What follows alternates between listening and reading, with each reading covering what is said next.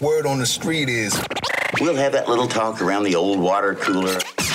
The stories everyone's talking about right now. Here's what's brewing. All right, some big news stories today we got to dive into. Someone has finally been charged with the murder of Tupac back in 96. Man, all these years later, they arrested Duane Davis.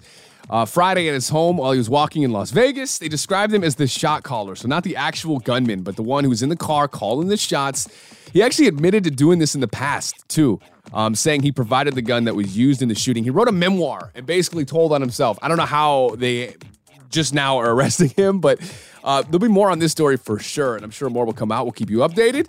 Beyonce, her Renaissance World Tour officially wrapped. We got the news today that her concert film, kind of like Taylor Swift's, is going to hit theaters at AMC December 1st.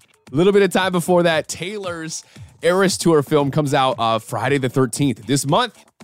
It makes sense. The strike is not, you know, make, letting people make movies. So it makes sense. A lot of these tours are getting turned into films. I ain't complaining. I'm to be front row, bucket of popcorn, dancing like crazy. How about you?